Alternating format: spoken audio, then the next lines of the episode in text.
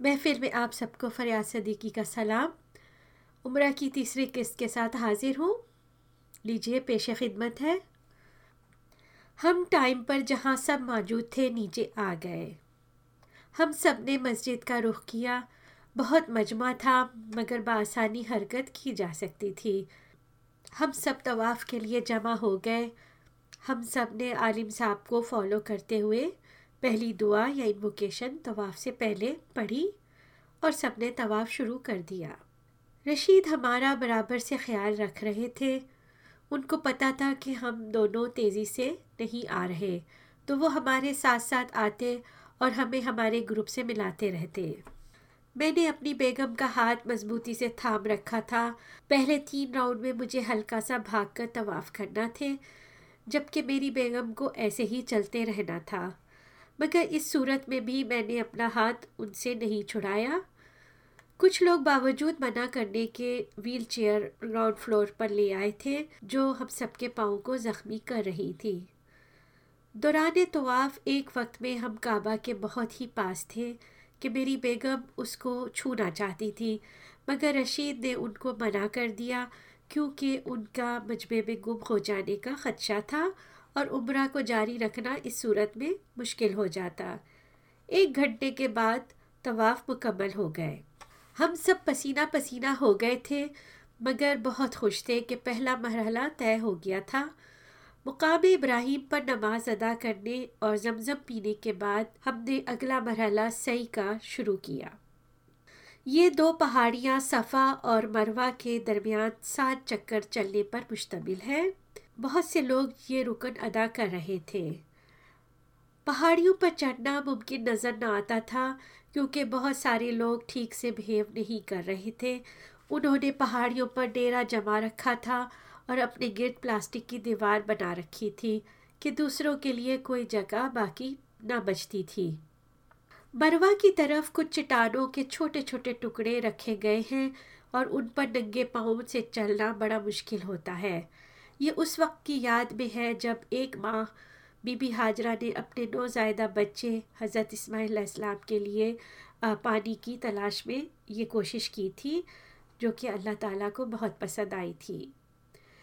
सही के अख्ताम पर हम सब बहुत थक गए थे, इसलिए थोड़ी देर को ठहर गए। हमने ग्यारह बजे उबरा शुरू किया था और इस वक्त सुबह के दो बज रहे थे। हमें तीन घंटे लग गए थे। हमारी बेगम तो दूसरी खवातीन के हमरा होटल वापस चली गई और मैं बाकी सबके साथ सर मुंडवाने चला गया। हमारे पास दो ऑप्शन थी। होटल का नाई, जो कि काफ़ी महँगा था और बीस से तीस रियाल लेता था, और एक नाई बेसमेंट में भी था, जो कि दस रियाल में ये काम कर देता था। कुछ लोगों ने होटल वाले नाई को तरजीह दी और हम चार आदमी नीचे बेसमेंट में चले आए। एक छोटी सी दुकान थी जिसमें सात आठ सीटें थी। मैंने एक सीट संभाल ली। एक नौजवान आदमी ने मेरा सर शेव करना शुरू कर दिया। वो बहुत महारत रखता था, क्योंकि मुझे मालूम भी नहीं पड़ा और चंद मिनटों में ही मेरा सर साफ़ शफाफ हो गया। मैं वापस होटल अपने कमरे में गया। मेरी बेगम के लिए मेरा नया चेहरा हैरान कुन था, मगर वो खुश हुई। हम बहुत थके हुए थे, इसलिए फजर की नमाज़ से कुछ पहले आराम किया। दूसरे रोज़ हमने थोड़ा रेस्ट भी किया। यहाँ खाना खाने की कोई प्रॉब्लम नहीं है। होटल के नीचे फ़ूड कोर्ट मौजूद है। यहाँ खाने भी हर तरह के मिल जाते हैं, मगर कौन सा? यही सिलेक्शन बड़ा मुश्किल है। पहली मर्तबा हमने दो प्लेट ऑर्डर की, मगर वो इस कदर बड़ी थी कि हम दोनों ख़त्म ना कर सके। इसके बाद हम सिर्फ़ एक प्लेट लिया करते, पेट भर कर खाते, मगर वो भी हमसे ख़त्म ना होती। यहाँ ज़्यादातर मुलाजमीन इंडियन, पाकिस्तानी और बांग्लादेशी हैं। हमें यहाँ भी मदीना की तरह कंस्ट्रक्शन का काम नज़र आया और मस्जिदुल हराम के बहुत से दरवाज़े इस वजह से बंद भी थे। जैसे जैसे दिन गुजर रहे थे, लोगों का हजूम बढ़ता जा रहा था, क्योंकि बारह रबी अव्वल करीब थी। मस्जिद में जगह पाने की वजह से हमें वहाँ नमाज़ से कम अज़ कम तीस मिनट पहले आना होता था। औरतों की नमाज़ की जगह मर्दों के मुकाबले में कम थी और अक्सर हमारी बेगम को नमाज़ के लिए जगह ढूँढने में मुश्किल का सामना होता था। तीस दिसंबर के दिन हम सब ज्यारतें देखने गए।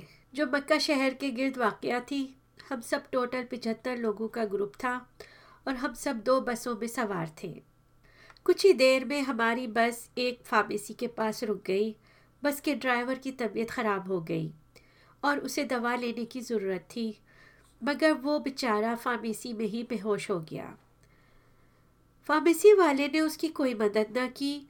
हमारे ऑर्गेनाइज़र ने एमरजेंसी सर्विस को कॉल किया, मगर जब वो आए तो वो ये कहते चलते बने कि इनकी ज़िंदगी को कोई ख़तरा नहीं, इसलिए हम कुछ ना करेंगे।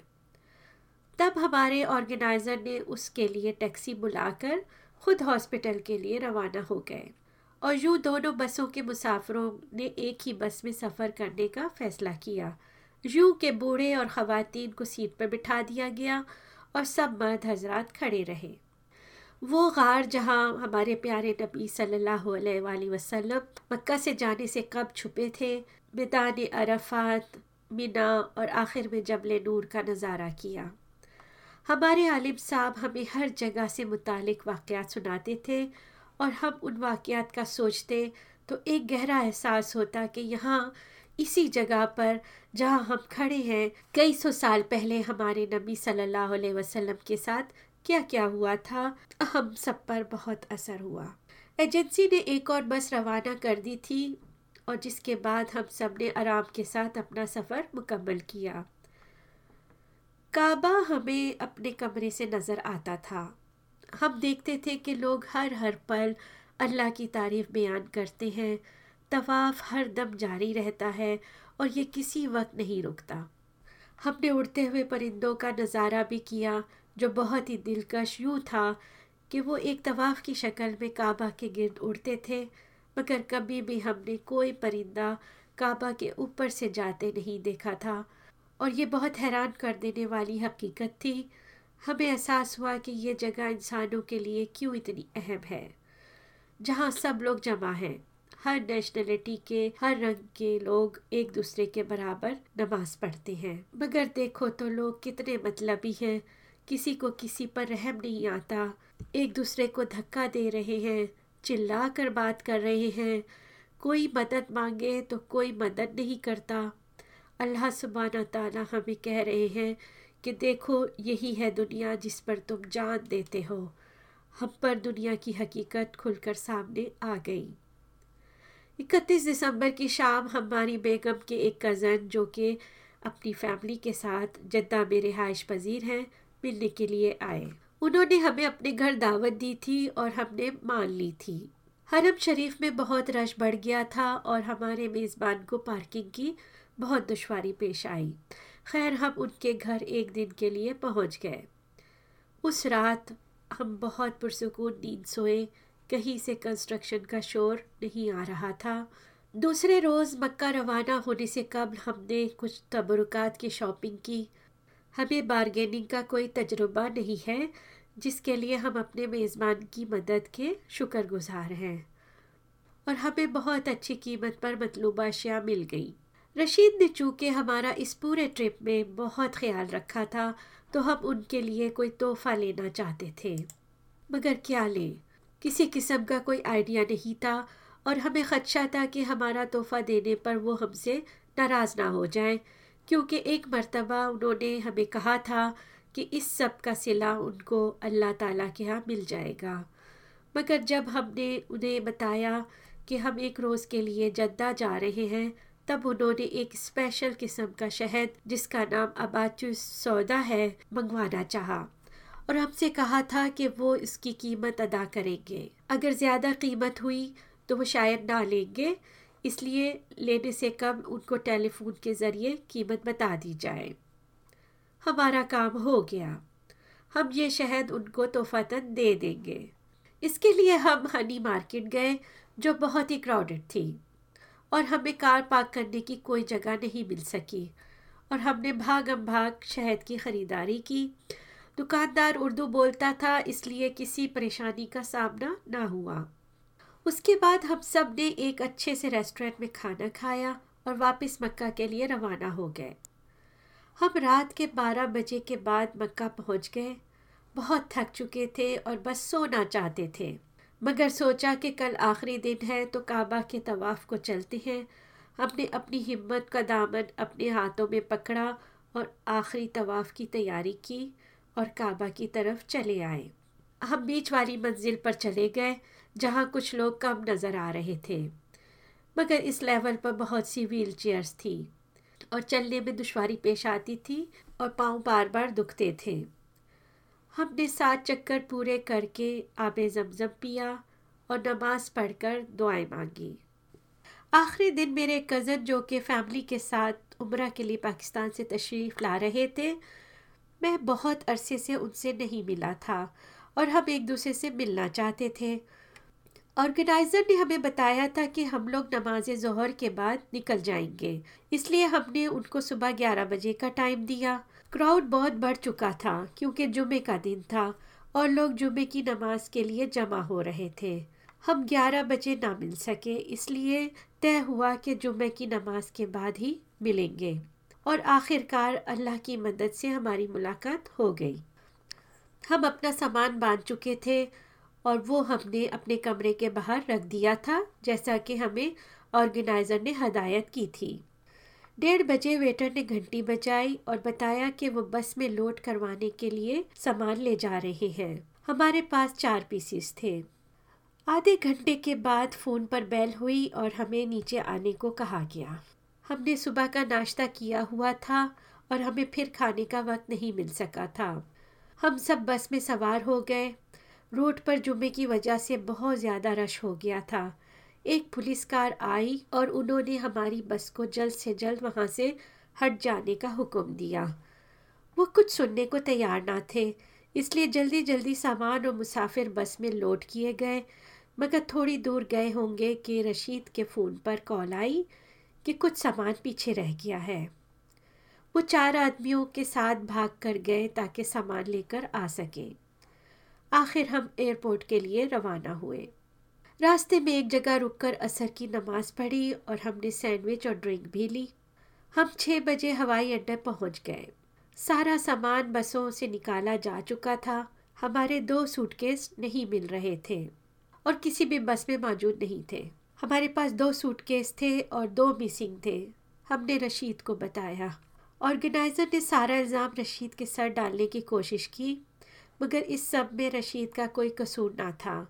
उन्होंने होटल फ़ोन किया और सामान के बारे में मालूम करना चाहा, मगर कोई नतीजा ना निकला।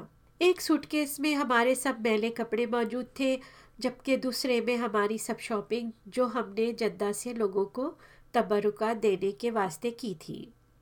हम दोनों शौक किसी कैफियत में, हवाई अड्डे में दाखिल हो गए।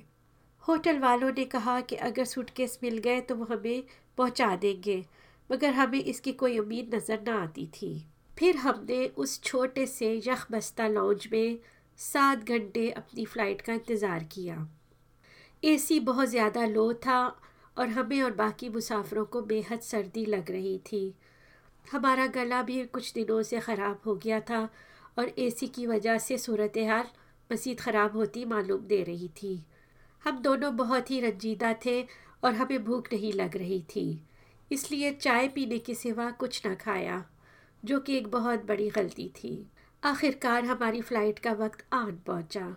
सऊदियन ने हम सब के पासपोर्ट जहाज़ में सवार होने से कम कम अज़ कम तीन मरतबा चेक किए। वो लोग मुसाफरों के साथ बहुत रूट थे। जहाज़ में हम दोनों की सीट अलग कर दी गई थी, जो बाद में अरेंज कर कर एक साथ मिल गई और हम दोनों एक साथ बैठ गए। हम दोनों वाकई बहुत थक गए थे। हमारी बेगम ने भी फ़्लाइट में सोने की कोशिश की। मगर दो घंटे के जहाज़ में सफ़र के बाद बीच आसमान तले उन्होंने मुझसे कहा कि उनकी तबीयत ठीक नहीं है और वही मेरे बाजुओं में बेहोश हो गई। मैं ज़िंदगी में कभी इतना पैनिक नहीं हुआ था जो उस वक्त हुआ। मैंने डॉक्टर के लिए चीखना शुरू कर दिया। खुशकिस्मती से हमारे ग्रुप में एक डॉक्टर साहब भी थे। मैं अपनी बेगम का गिरता हुआ सर संभालता और बार बार उनको उनके नाम से पुकारता जा रहा था। कुछ देर बाद उनकी आँखें खुल गईं। डॉक्टर ने उनसे बात की और उनको अपनी तरफ़ देखने के लिए कहा और कुछ सवाल पूछे और कहा कि अपने हाथ से डॉक्टर के हाथ को पकड़े। आहिस्ता आहिस्ता वो वापस आ गई। डॉक्टर ने उनको चीनी मिला हुआ पानी पिलाया। उनका शुगर लेवल बहुत लो हो गया था क्योंकि हमने ठीक से खाना नहीं खाया था। उन्होंने एक छोटी सी चॉकलेट बार खाई और कुछ नहीं खाना चाहती थी, क्योंकि उनको उल्टी आने लगती थी। कुछ देर बाद थोड़ी और शुगर खाने से उनकी हालत बेहतर हो गई और जब हम पेरिस पहुँचे, तब तक वो चलने के काबिल हो गई थी और हम अपने घर महफूज पहुँच गए। यह है हमारी कहानी। हर कहानी एक दूसरे से मुख्तलिफ़ होती है। आखिरी दिन के सिवा सारा ट्रिप बहुत अच्छे तरीके से गुज़रा हम दोनों बहुत खुश हैं कि हमने अपनी ज़िंदगी में वो सब तारीख़ी मकाम देख लिए। मुझे याद है, हमारे आलिम ने कहा था कि राह की रुकावटें अल्लाह का इम्तिहान होती हैं, सज़ा नहीं होती। और ये कि हमें अपनी किस्मत के बारे में अल्लाह पर मुकम्मल भरोसा करना चाहिए, क्योंकि सिर्फ़ वही जानता है कि हमारे लिए क्या अच्छा है और क्या बुरा। हम खुश हैं और अल्लाह के शुक्रगुजार हैं कि हम उम्र का ये सफ़र करने के काबिल हुए। तहरीर के अख्ताम पर मैं आप सबसे इजाज़त चाहती हूँ। दुआओं में याद रखिएगा। खुदा हाफिज़।